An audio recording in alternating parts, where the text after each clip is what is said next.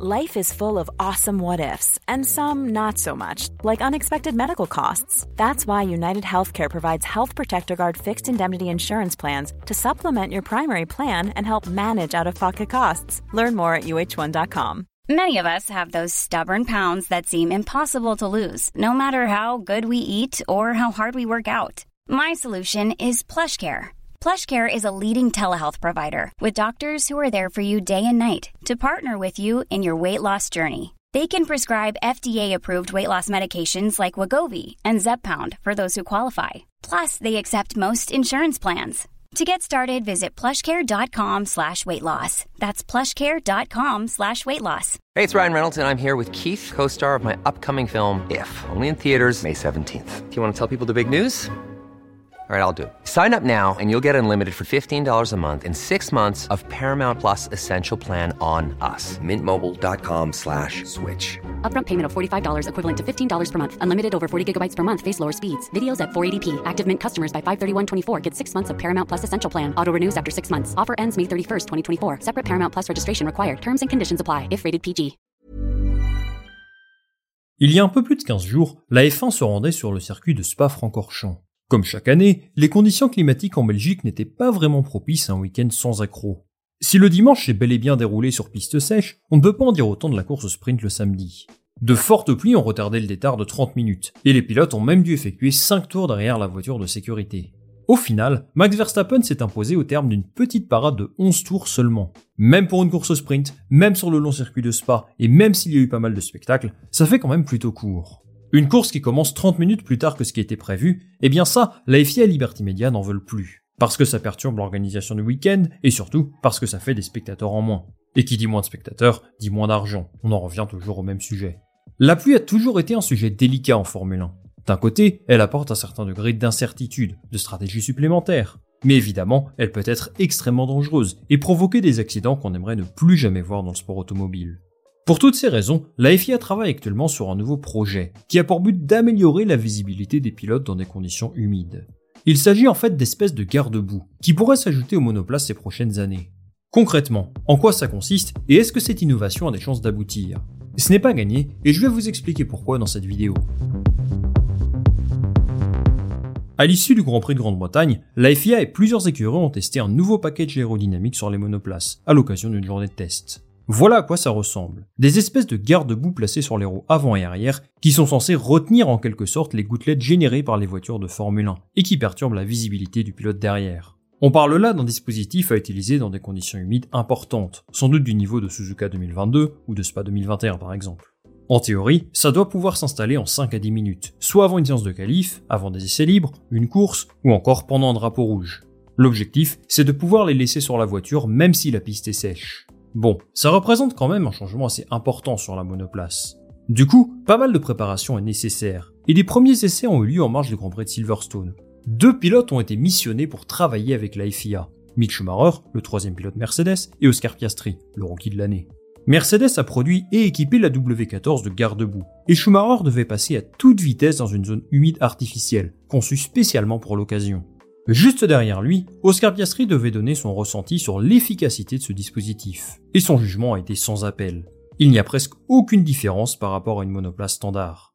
C'est donc un échec pour la FIA, qui a sans doute passé des centaines de milliers d'heures à concevoir un système comme celui-ci.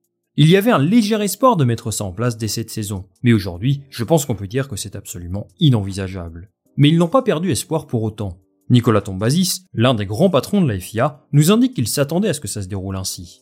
En fait, il s'agissait surtout de récolter des données pour les ingénieurs de la FIA, avec l'objectif de comprendre s'ils sont sur la bonne voie. Vous le savez peut-être, mais ce genre d'innovation est en fait développé presque intégralement grâce à des simulations CFD, qui sont la base de tout ce qui touche à l'aéro en Formule 1. Forcément, en simulation, on ne peut pas reproduire à l'identique des conditions de course réelles. On peut s'en approcher grâce à tout un tas de données, mais la vérité de la piste sera toujours d'une valeur supérieure. Reproduire virtuellement cette fine pluie qui vient déranger les pilotes en plein Grand Prix, eh bien c'est quelque chose de particulièrement compliqué. C'est pour cette raison qu'ils ont fait appel à Mercedes et McLaren. Et c'est pour ça que je ne suis pas franchement étonné de devoir attendre quelques mois supplémentaires pour voir quelconque évolution positive. Justement, puisque les garde-boue n'ont pas marché a priori, quelle est la prochaine étape pour la FIA Si l'on s'en tient aux propos de Nicolas Tombazis, il semblerait qu'il souhaite poursuivre le développement de ce concept. Regardez. Le problème du dispositif actuel, c'est que les roues sont encore beaucoup trop exposées. La prochaine étape, c'est de comprendre quelle quantité d'eau est extraite de la piste par le diffuseur et quelle quantité est projetée par les roues. Nous estimons que nous pourrons réduire de moitié les problèmes de visibilité et que nous ne parviendrons pas à tout éliminer. En clair, la FIA a fait un focus sur les roues, sans prendre en compte que le diffuseur pouvait lui aussi gêner le pilote derrière. On peut donc imaginer qu'ils vont travailler sur un système beaucoup plus important, et qui couvrirait finalement une bonne partie de l'arrière de la voiture, sans non plus couvrir le diffuseur bien sûr, parce que ce n'est juste pas possible. En tout cas, je ne sais pas ce que vous en pensez, mais j'ai l'impression qu'on est sur un sacré casse-tête chinois. En travaillant sur un dispositif aussi important, la FIA s'est engagée dans une voie très complexe, et elle doit prendre en compte quelques critères qui pourraient grandement changer le design de ses monoplaces. D'abord, il y a l'effet de sol. Vous savez que depuis 2022, il est de retour en Formule 1. Il a donné de gros mots de tête à toutes les écuries du plateau. Marsunage, tout ça, je ne vous fais pas de dessin. D'un circuit à l'autre, les conséquences de l'effet de sol sont différentes, et il est probable que celui-ci ait provoqué une certaine dégradation de la visibilité dans des conditions humides. Pour la FIA, c'est un paramètre supplémentaire à prendre en compte. Est-ce que leur système sera aussi efficace à Spa qu'en Autriche ou qu'à Silverstone par exemple, qui sont des circuits aux caractéristiques aérodynamiques différentes? Deuxième chose, est-ce qu'il n'y aurait pas un problème de poids? Déjà que les monoplaces aujourd'hui sont très lourdes, je pense que les écuries ne sont pas très chaudes de rajouter un dispositif de la sorte, quand bien même ce soit léger. En Formule 1, chaque gramme compte. Avec 3, 10 ou 15 kg supplémentaires, la voiture réagira différemment. C'est quelque chose de compliqué à mettre en place. Les ingénieurs préparent la monoplace d'une certaine façon chaque week-end, et c'est difficile de prédire comment elle réagira avec ce dispositif. Enfin, dernière chose, installer des garde-boue sur la monoplace. Ça signifie moins de gouttelettes pour le pilote derrière, d'accord, mais potentiellement plus d'eau sur la surface de la piste. Dans ce cas-là, ça peut amener davantage d'incertitudes quant au pilotage, et peut-être augmenter les risques d'accident, ce qui au final va à l'encontre de ce que cherche à faire la FIA. Vous voyez comme le problème est complexe.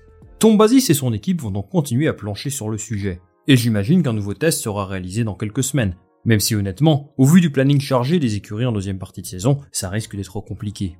Peut-être qu'ils devront utiliser des monoplaces de 2021, ou même avant, mais du coup les résultats ne seront peut-être pas ultra révélateurs. Ce qui m'intéresse désormais, c'est de savoir ce que les écuries pensent de cette innovation. Il y a principalement deux personnes qui ont fait entendre leur voix à ce sujet, et vous les connaissez très bien. Toto Wolff et Max Verstappen. Commençons par Verstappen. Alors lui, on sait à peu près à quoi s'attendre lorsqu'il prend position, et en général, il n'est pas vraiment tendre avec la FIA. Dans ce cas précis, il ne fait pas exception à la règle. Regardez ce qu'il dit. Les garde-boue sur une Formule 1 ne changeront pas grand-chose. C'est difficile de résoudre ce problème de visibilité. Il y aura toujours des projections d'eau vers le pilote. Ça a toujours été comme ça. Posez la question aux anciens pilotes de F1, ils ne voyaient rien non plus. Bien sûr, certains accidents se produisent et ont des conséquences graves, et les gens commencent alors naturellement à en parler davantage. Mais si on regarde ça sous cet angle, on ne pourra plus jamais courir sous la pluie, parce qu'il y aura toujours des problèmes de visibilité. À mon sens, Max Verstappen a en partie raison. La F1 est un sport qui peut et qui continuera de rouler sous la pluie. Ça fait partie de l'ADN du sport depuis des décennies, et les problèmes de visibilité existeront quoi qu'il arrive. Évidemment, il ne fait pas référence aux conditions extrêmes comme au Japon en 2014. Je n'ai pas besoin de vous rappeler ce qu'il s'est passé, et j'ai forcément une pensée pour Gilles Bianchi. Là, c'est clair et net. Les pilotes ne doivent simplement pas rouler, et je pense qu'on sera tous d'accord là-dessus. En fait, je trouve que ce qu'il dit soulève une vraie question sur la direction que prend la FIA. Est-ce que ce dispositif va permettre de protéger encore plus le pilote, ce qui pour moi doit toujours être la priorité absolue, ou alors est-ce qu'il est développé dans le but d'assurer le spectacle? C'est ce qui me fait un petit peu peur dans le discours de Tom Basis. Améliorer la visibilité, ok c'est super, mais est-ce que ça ne peut pas avoir un effet néfaste, celui de pouvoir rouler dans des conditions encore plus dangereuses? À mon avis, c'est possible, et je pense que le problème est ailleurs. En F1, la visibilité a clairement diminué depuis l'apparition de l'effet de sol, et peut-être que la FIA devrait revoir ses règlements pour atténuer le phénomène. Un autre personnage emblématique s'est exprimé sur le sujet. Il s'agit bien sûr du seul et unique Toto Wolff. Et pour une fois, il semble plutôt d'accord avec Verstappen. Il estime lui aussi que les problèmes de visibilité sous la pluie ne pourront être jamais réglés à 100% en Formule 1.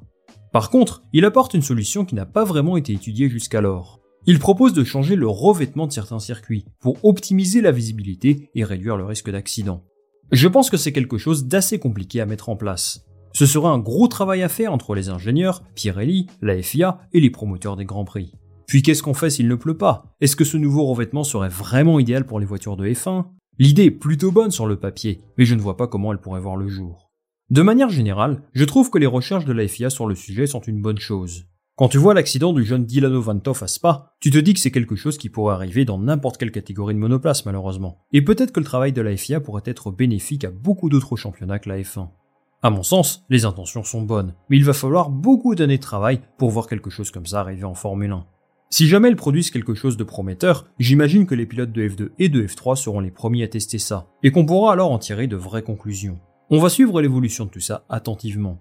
De votre côté, dites-moi en commentaire ce que vous en pensez. Si vous jugez que les travaux de la FIA sont bénéfiques pour la Formule 1 ou non, et si vous pensez que c'est nécessaire d'amener de nouveaux dispositifs pour améliorer la visibilité sous la pluie, moi je lirai tout ça avec attention. Merci beaucoup d'être resté jusqu'au bout de cette vidéo les amis. Comme d'habitude pensez au like et à l'abonnement, ça m'aide énormément pour faire progresser la chaîne. On va se retrouver très rapidement pour une nouvelle vidéo. Salut à la prochaine